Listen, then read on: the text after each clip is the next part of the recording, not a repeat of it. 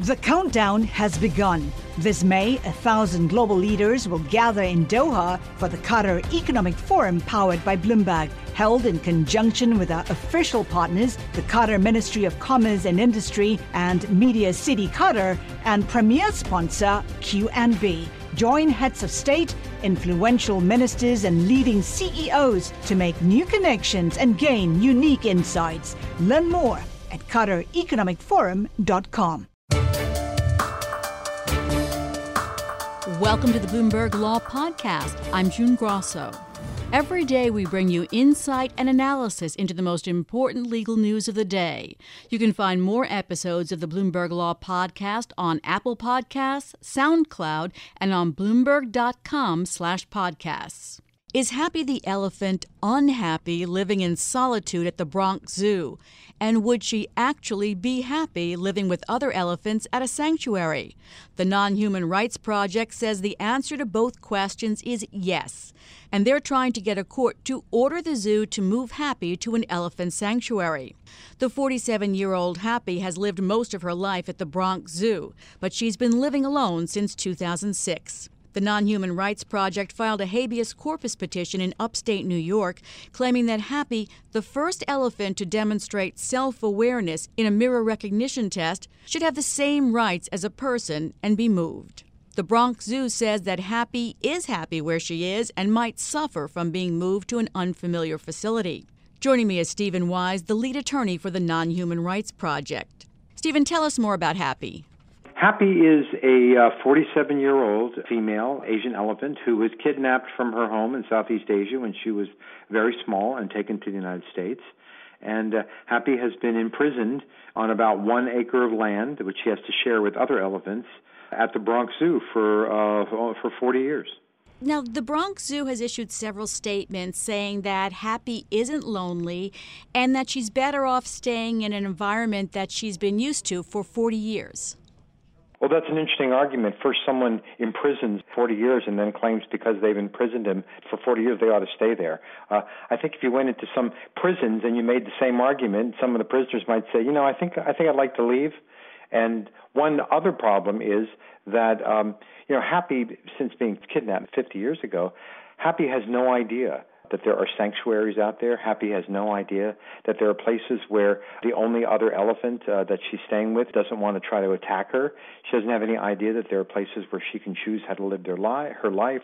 You know what elephant she's going to make friends with, what elephant she's not going to make friends with, uh, and also the affidavits that the Bronx Zoo filed. None of them were by elephant experts. They were just by suits corporate executives who told us how wonderfully Happy was being treated, but none of them were by elephant experts. And I challenged them to do that because the elephant experts that we brought in who filed affidavits are amongst the, the most experienced and best elephant experts in the world. And they say that Happy needs to get out of the Bronx Zoo, you know, like yesterday. Happy was the first elephant to pass the mirror self recognition test. Will you explain what that is and what it shows about her? Yes, the mirror self recognition test was a test that was first derived in the 1970s by Gordon Gallup. He was working with chimpanzees. Now it's used for working with, uh, with young human infants and other other species. Uh, well, at the time, Gallup put chimpanzees under anesthesia. While he did that, he put red dots on their face. In fact, sometimes they call it the red dot test. And then when they came out of anesthesia, he gave them a mirror, and they would look into the mirror. And the question he was asking was when they saw a face staring up at them with red dots. If they did anything, would they touch the red dots on the mirror or would they touch the red dots on their face? And they would generally touch the red dots on their face. And that is generally understood to mean that they understand that they're looking at themselves. In other words, they're not only conscious, but they're self conscious. They understand that they're looking at themselves. And Happy uh, was the first elephant to successfully pass the mirror self recognition test, which is powerful evidence that when Happy looks into a mirror, Happy understands she's looking at herself. Explain the habeas corpus petition and the import. Habeas corpus is a really ancient common law writ, and habeas corpus is Latin for you have the body. And what it means is that someone has been imprisoned illegally, and if anyone else can find out about that, they can then go into court and you know, file a petition for habeas corpus saying, look, I believe that this other person is being in, imprisoned against her will. Would you issue the writ of habeas corpus? And it's served on the on the jailer, and the jailer then is required to come into court and give a legally sufficient reason why he thinks that he's allowed to imprison the prisoner. Uh, beginning in 2013, the Non Human Rights Project began using it uh, to try to test the legality of being able to imprison a non-human animal. First chimpanzee, now elephants, both in New York, and we're also uh, filing these cases in the state of Connecticut as well. So it's clear that if Happy was a human being, you couldn't just kidnap Happy and keep her in a place for 40 years. So the the issue is: is Happy a person? Because only a person can use a writ of habeas corpus. But a person is very clearly not a synonym for a human being. The reason we know that is uh, for many centuries, not all human beings were seen as persons who could use habeas corpus. And the famous case in 1772 of Somerset was really the first time that a slave was seen as a person who was able to use a writ of habeas corpus. In 1879, there was a Native American named Standing Bear who was taken off of his reservation in Nebraska and taken to Oklahoma. He didn't want to be there, so he came back, and when he came back, he was jailed by the Army, and his lawyers brought a writ of habeas corpus to try to get him out of jail.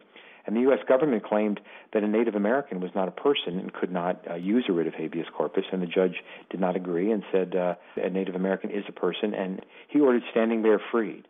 And so the way you determine whether an, any entity is a person is not a matter of biology. In fact, there are cases by the High Court in New York that specifically says being a person is not a matter of biology. You know, it's a matter of public policy. You know, that should that entity count? And in fact, it's that way all over the English-speaking world. So, for example, um, New Zealand has made a river a person, has made a national park a person. The Colombian Supreme Court has said that the Amazon rainforest is a person. What it means is that you're an entity that has the capacity for legal rights. It doesn't necessarily mean you have any. So in, in, in, our habeas corpus case, we're saying that Happy has the right to bodily liberty that's protected by a writ of habeas corpus. And in doing that, we put in all sorts of evidence, you know, explaining to the court what an extraordinary, cognitively complex being Happy is. That you know, not only can Happy see herself, not only is she conscious and self-conscious, but we show that she's also an autonomous being, that she can choose how to live her own life. She can choose who her friends are. She can choose where to go. And we bring in some of the world's famous experts saying things like elephants, when they travel together, actually plan and discuss their plans, and they together make joint decisions as to where they're going to go.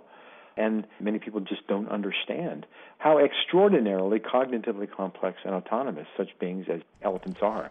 To keep them locked, to keep Happy locked for 40 years in a, uh, a place that's about as big as many suburbanites' backyard just undermines and ignores and disrespects everything that an elephant is. What stage of the litigation are you at? We made it past the first step. The judge, about three weeks ago, issued the order to show cause, and she ordered the Bronx Zoo to come into court last Friday, when we were in court as well, in Orleans Supreme Court near the Canadian border. The other side, the Bronx Zoo, said that they didn't want to be in Orleans Supreme Court. They wanted this case to be tried in the Bronx, and we did not want to do that. And the court uh, then said she was going to transfer the case to the Bronx. That has not yet been done and uh, we're waiting to see exactly what, what the order says, and uh, it's likely we will seek to appeal it. There's a reason why the Bronx Zoo wants to try the case in the Bronx, and we want to try the case up near the Canadian border, in that the appellate court that oversees the courts in the Bronx has already said in one of our cases that, that only humans can have rights. On the other hand, the appellate court in this part of New York that's near the Canadian border has said that it's a commonplace that animals can be persons who have rights. So obviously, we don't want to try our case in a place where the appellate court has said that, that we can't win. We want to try the case in a place where uh, the court will say, well, uh, you know, what kind of rights you're looking for, and uh, they aren't going to say that just because Happy's not a human, she doesn't have any rights. Your fight for animal rights seems like it's always an uphill battle. Do you see a turning point coming? The turning point has already come. In May, uh, May of 2018, about seven months ago, the first judge of a high court in the United States issued an opinion as to the merits of the arguments we were making, and that judge uh, agreed. That was a chimpanzee case. That a chimpanzee was likely not a person and was certainly, he said, not a thing. And he specifically criticized the court that had uh, said that only a human can have rights by saying that he didn't agree. That, it, that basically it's it's a bias, it's bigotry, you know. And when we try to remind the courts that we've been there before, that at one time only white people could have rights, and the only reason black people couldn't is because there was bias against them. There was a bias against women. There was a bias against Native Americans like Standing Bear. And we try to encourage the courts to understand how our arguments are placed within the context of history, where there are biases against those who are not seen as being worthy of, of, of, having rights. And one by one, over the years, they're knocked down. And that we're just simply moving on to non human animals now, such as elephants and chimpanzees, and probably others. So we did have the only high court judge in the United States who has given an opinion as to the merits of our case, thought they were good. Uh, then a month after that, in the appellate court that oversees where we were filing suit, that court did say that it is a commonplace that corporations and animals can be persons, which means that they have the capacity for right. Right. So in the last year, we've had two of these cases come down just in the in the state of New York, and so the turning point, you know, is already happening. We had received our first writ of habeas corpus in 2015 on behalf of a chimpanzee.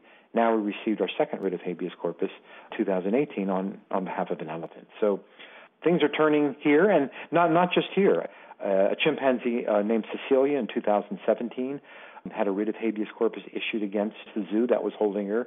Cecilia was moved to a sanctuary in, in, in, Brazil. It's actually already begun, and now we just have to continue our fight. It, it's that way in every civil rights movement. The Non Human Rights Project, how we characterize ourselves, we don't call ourselves an animal rights organization. We call ourselves a civil rights organization that focuses on, on the legal rights of non human animals.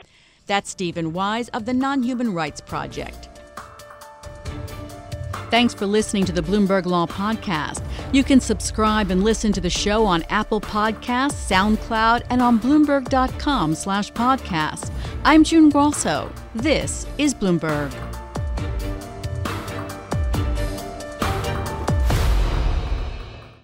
The countdown has begun. From May 14th to 16th, a thousand global leaders will gather in Doha for the Qatar Economic Forum powered by Bloomberg.